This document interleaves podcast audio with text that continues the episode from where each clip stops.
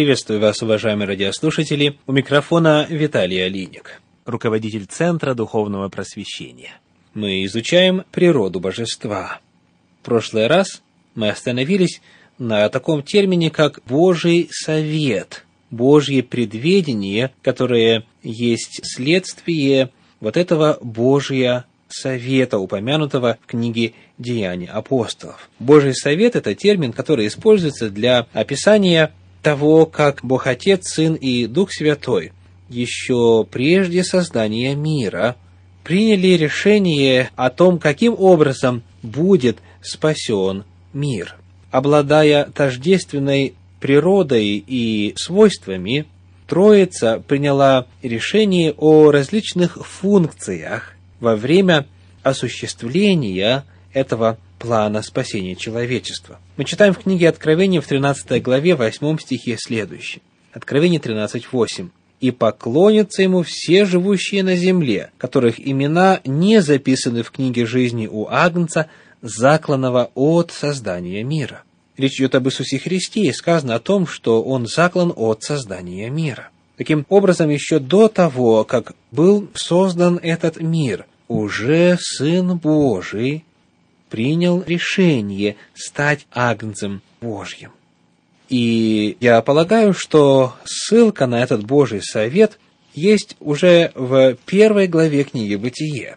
Бытие 1 глава, 26 стих говорит, Бытие 1, 26. «И сказал Бог, сотворим человека по образу нашему, по подобию нашему» и так далее. Перед нами здесь Божий совет. Перед нами разговор личности божества, ипостаси божества, когда они советуются в отношении создания человека. И хотя здесь информация передана очень коротко и упоминается только факт этого совета, не раскрывается подробно, что еще там было сказано. Вместе с тем мы видим здесь общение лиц божества накануне сотворения человека. И Агнец Божий как раз-таки и имеет смысл в контексте искупления человечества, в контексте его сотворения, затем грехопадения и искупления. То есть перед тем, как сотворить человека, между лицами божества произошел вот этот совет в отношении того, каким образом человек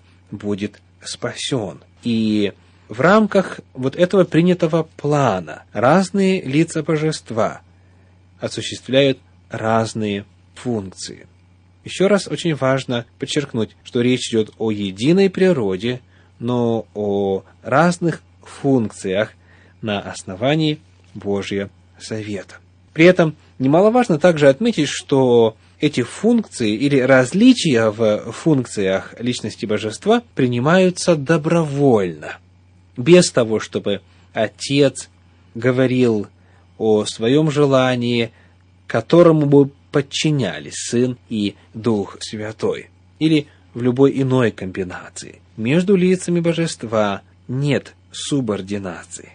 Посмотрим, например, на книгу пророка Исаии, 53 главу. Исаия 53 глава, 7 стих говорит так. 53 глава, стих 7. «Он истязуем был, но страдал добровольно, и не открывал уст своих. Как овца веден был он на заклане, и как агнец, пристригущим его безгласен, так он не отверзал уст своих. Пророчески Исаия описывает страдания Агнца Божьего Иисуса Христа и говорит, что он страдал добровольно. Это чрезвычайно важно. Миссия Иисуса Христа, его смерть на Голгофе не была требованием со стороны Отца. Это было решение Сына Божия, его добровольное действие. Об этом говорит и Новый Завет. В Евангелии от Иоанна в 10 главе стихи 17 и 18 говорят так. Иоанна 10 глава, стихи 17 и 18. «Потому любит меня Отец, что я отдаю жизнь мою, чтобы опять принять ее. Никто не отнимает ее у меня, но я сам отдаю ее. Имею власть отдать ее, и власть имею опять принять ее. Итак, на этом Божьем совете Сын Божий предложил себя в жертву за искупление грехов человечества. И вот на этом Божьем Совете были определены функции и различия в них по достижению этой цели восстановления и возвращения назад в первоначальное состояние гармонии и счастья во всей Вселенной, которые были нарушены грехопадением. И вот в достижении этого плана спасения мы видим, как лица божества действуют по-разному. Отличительные функции личности божества в рамках осуществления плана спасения продемонстрированы в различных местах Священного Писания. Мы посмотрим на те места Нового Завета, где описываются все личности и увидим различия между ними. Первое послание Петра, первая глава, стихи 1 и 2. Первое послание Петра, первая глава, стихи 1 и 2. Петр, апостол Иисуса Христа, пришельцам, рассеянным в Понте, Галатии, Каппадокии, Асии и Вифинии, избранным по предведению Бога Отца, при освящении от Духа к послушанию и окроплению кровью Иисуса Христа, благодать вам и мир да умножится. В этих двух стихах упоминаются все три лица божества. Давайте посмотрим, как они описываются. Итак, Бог Отец описывается термином предведение, по предведению Бога Отца. Далее, Сын, сказано окропление кровью Иисуса Христа. Сын окропляет кровью, и Дух Святой сказано при освящении от Духа. Итак, перед нами разные функции. Предведение Бога Отца, окропление кровью Иисуса Христа и освящение от Духа. Посмотрим еще один пример. Второе послание Коринфянам, 13 глава, 13 стих. Второе Коринфянам, 13 глава, 13 стих. «Благодать Господа нашего Иисуса Христа и любовь Бога Отца и общение Святого Духа со всеми вами. Аминь». Как описываются лица божества в этом стихе? Итак, Отец здесь описан термином «любовь», и любовь Бога Отца. Далее, Иисус Христос описан термином «благодать», благодать Господа нашего Иисуса Христа. В действительности, благодать, как милость, была проявлена в жертве Иисуса Христа. Дальше, Дух Святой здесь описан термином «общение» и «общение Святого Духа». Общение – это передача информации. Дух Святой, согласно Библии, как раз и является вот этим способом, каналом получения знаний и информации от Бога. Итак, Отец – любовь, Сын – благодать, Дух Святой – общение. Еще один пример. Посмотрим вначале на послание Ефесянам, первую главу. Ефесянам первая глава, стихи с 3 по 14. Ефесянам Первая глава, стихи с 3 по 14.